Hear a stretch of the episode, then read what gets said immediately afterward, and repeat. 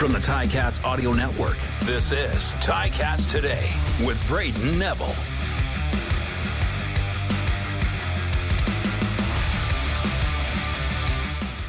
Hello and welcome to another episode of Ticats Today for this Tuesday, July the 18th, 2023, right here on the Ticats Audio Network. On today's episode, Coach O spoke to me about preparing for the Argos. Tim White talked to me about his game against the Elks and playing with the new QB, Taylor Powell, and Javien Elliott celebrated his 30th birthday. And of course, at the end, we will have offensive coordinator Tommy Condell. We'll talk about that Ticats offense that's been heating up and what he likes to do other than football. But first, as always, we will get to some news around the team. The Ticats have announced they signed QB Antonio Pipkin we knew a QB signing was coming when we heard the news about Matthew Schultz yesterday, so Antonio Pipkin will fit in as that third or second string guy here on the depth chart. Pipkin spent five seasons in the CFL with the Alouettes, Argos, and BC Lions, so a bit of a journeyman, but a guy who's been in the league, been around the league, and a veteran knows the CFL game. He's gone 141 for 260 on passes over 27 games in the league for 1,846 yards and six touchdowns.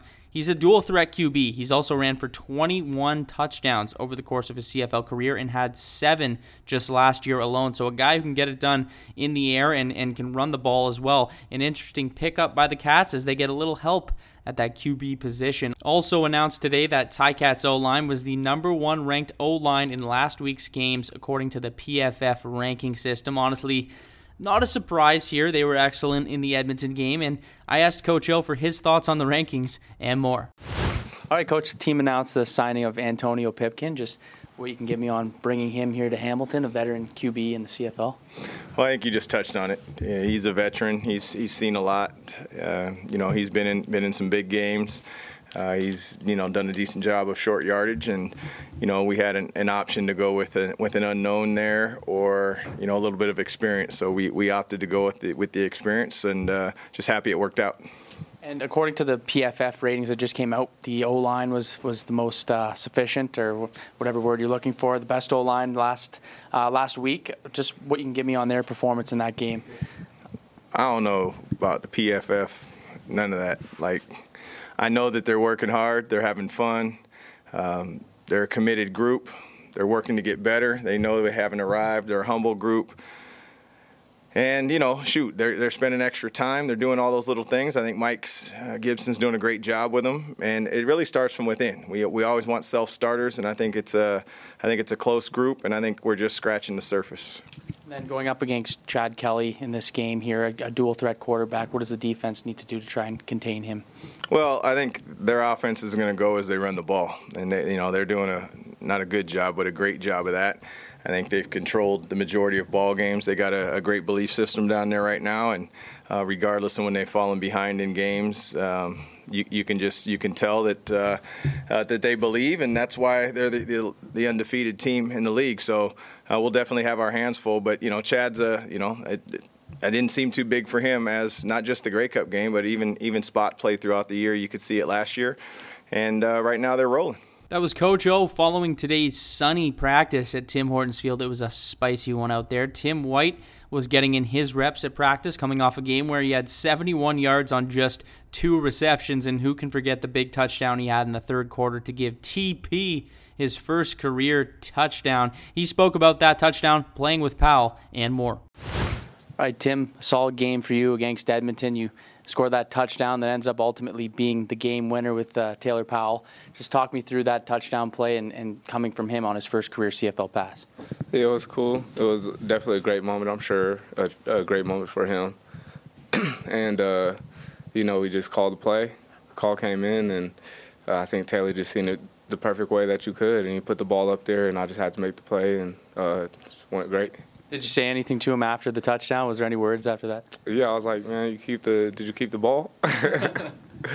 What's it been like practicing with him this week now that he's practicing on that starting team and, and just being around him as a guy and as a quarterback?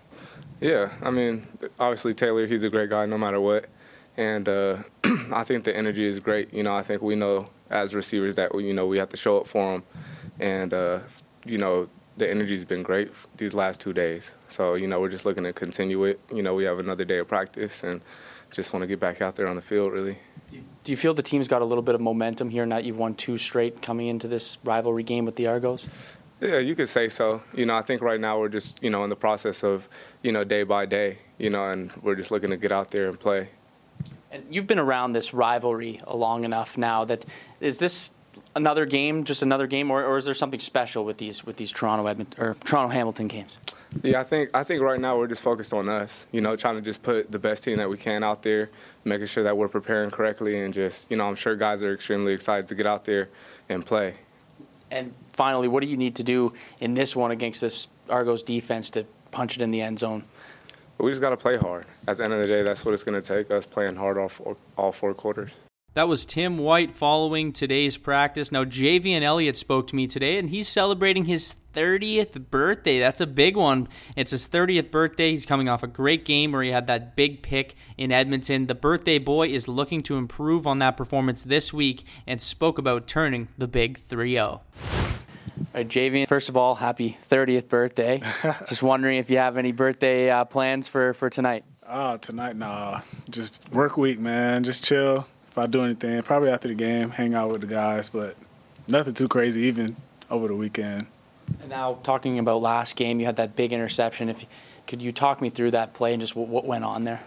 Yeah, well, really, man, it was just a it was just a factor of you know the rush getting there and me just doing what I'm supposed to do. You know, I was just playing ball. I had a guy man coverage, you know, and it was just really a reaction play. You know, it happened so fast. I just reacted. I didn't really have time to think or anything like that. So that's really what it was. Seems like that secondary's been able to break up a lot of passes, get some interceptions over these last two games.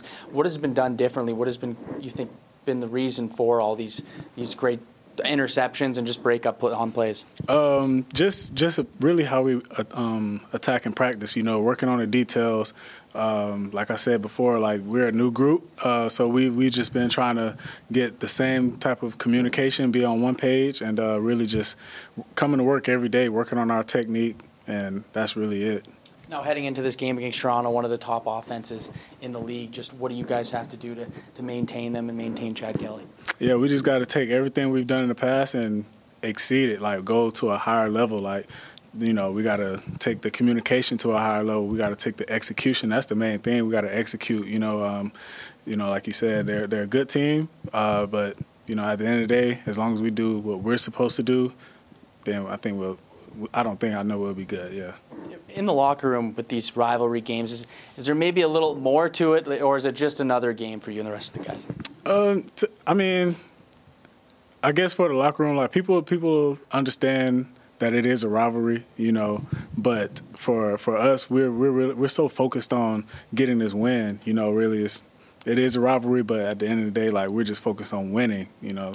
That was Javien Elliott. A big happy birthday to him. The final person I spoke to was offensive coordinator Tommy Condell. He sat down with me to discuss the season so far and how to build off last week's performance against the Argos. And I also wanted to know what coach is getting up to off the field when we sat down today. Offensive coordinator Tommy Condell. Coach, thanks for joining me today. First things first, today the with the PFF rankings, they announced that the O line was number one in the league last week. And just maybe a little bit you can give me on how they've been playing lately and their performance in that Edmonton game. I don't know about any of the, the grades, but I, I enjoy watching their physicality and they're coming off the football. Obviously, in order to be a physical football team, we have to be also a running football team. And they were able to do that last week with 150 yards rushing.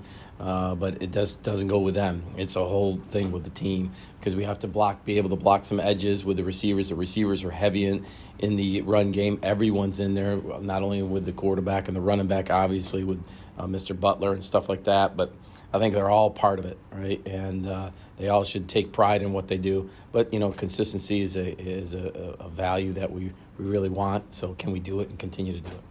Now, unfortunately, Matt Schultz goes down last week. Taylor Powell steps in. Just what have you seen from this young quarterback so far? It seems like he's a confident guy. He's he's been able to you know learn the offense. He's been here long enough. Just what have you been able to see from him in his in his time now on the first team?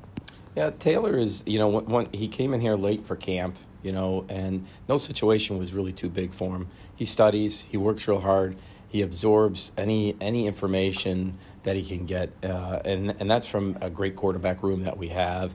Yeah, I know that you know we lost Matt and, and obviously a few you know early in the season, Bo as well.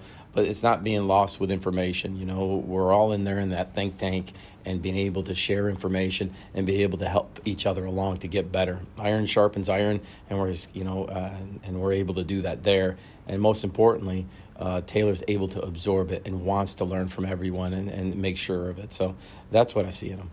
Now, with this receiving core, it seems like there's a lot of guys who are able to get stuff done up the field and in short yardage.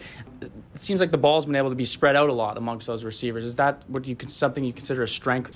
Well, I think you know with any type of you know, when you go into a game plan and stuff, you know it's all dictated by hey how are they going to game uh, play you right? And some guys get you know more shots than the others, but it all evens out in in the long run.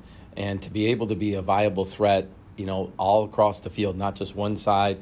Uh, it's going to be important for any offense. I think the other thing that's really important for a receiver is what they do without the ball. Mm. You know, there's only one ball out there, and there's six skill guys, and specifically, a lot of times, only five receivers out there. And so one's usually only getting it. So it's very important for everyone to be honed in on the intent of the play, but not just that, but why we're doing it and understand where you come in in the progression. And we try to give that information, the why, the intent, everything else, and to let them be able to use their God given abilities out there after the fact. But they have to be a great teammate, and being a great teammate is part of doing without the football. Now, one guy who's made a huge impact, it seems like every single game, is James Butler. What has he been able to bring to the offense in, in his time here since joining the team? You know, James has not only been able to, obviously, his rushing yards and what he did there and be able to, he has great, great contact balance, but the thing that he's able to do is he's able to do multiple things, not just run the football. Mm-hmm. He's able to pass protect, which is important, get the calls that we do a great job of up front from an offensive line standpoint and then also be a threat coming out of the backfield. So I mean, he's able to do that, and it's multi- and it's all wrapped up in one you know one package. But he comes to work every day. He wants to get better. So that in turn, he just naturally, it's organically, it goes to the uh, throughout the team, understanding that he's not just doing it on the field, but he's doing it off the field by being able to prepare himself. Now, this is my last football question. We have the game coming up here against the Argonauts. Just what does this offense need to do to, to penetrate that defense? Well, number one, we got to be able to protect the football. You know, I mean, they're obviously, a, you know, they're uh, Grey Cup champions of last year, and we certainly respect what they do, how they do it. The coaches, all their players, they have great players, and we're going to go out there and make sure we're prepared, and we got to be able to protect the football. Now, I've been talking to a lot of the guys around the room just about what they like to do outside of football. So, coach, what are you doing for fun outside of the game when you have some downtime? Well, there's not that much, you know, there's not much downtime during the season, right? So, but uh, like most people know, I, I have a large family, mm-hmm. so uh, you know, it's it's we get on in there and and uh, we have a large we have four boys and, and two dogs so it's a chaos it's, a, it's basically a frat house i guess you'd say so once we get out there you know we're doing something let it be you know uh, i guess some crazy basketball uh, and there's no fouls, obviously, because uh, you know. Junkyard. But, yeah, yeah, yeah. However you want to call it. and then uh, once in a while we get we got this Wii there, and so we run a tournament on there, and it's it's kind of crazy. And we you know get the wife Mandy in there, and she gets upset because she really can't figure it out. So I hope you don't show a play. But she's not gonna listen to this, hopefully. So, but we do that. We we're a tight knit group, and uh, and uh, you know it's what I do uh, coaching is what I do, but who I am is, is definitely a husband and a, a father. Now, are any of the kids into football? Is it is are you are you trying to start them young here? No, no. I you know I let them. I, I realized a long time ago. You know that they're going to do what they. So they're all very very different. You know, uh, Luke uh, is the one that's really involved in football. He gets a chance to, you know, he, he, in high school and, and, at PT and then at Burlington with the stamps there.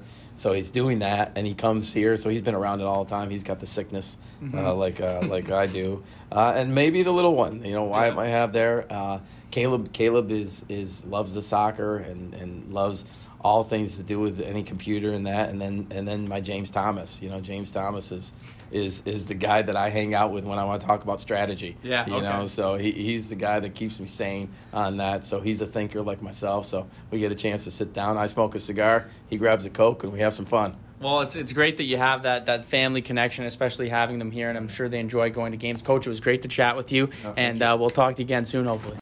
Big thanks to Coach Tommy Condell, Coach O, Javien Elliott, and Tim White for being on the show today. Ticats fans, make sure to get those tickets for the big game on Friday when the Ticats welcome the rival Toronto Argonauts to Tim Hortons Field. And also, remember Tim Hortons Camp Day. It's tomorrow, Wednesday, July 19th, across Canada. Every camp day, 100% of proceeds from all hot and iced coffee sales at Tim Hortons are donated to Tim Hortons Foundation camps to help undeserved youth reach their full potential. If you'd like to support Tim Hortons Camp Day, stop by at Tim Hortons tomorrow. I know I'll be stopping by for my morning coffee. That's all the time for me today. I want to once again thank you for listening to Ticats today.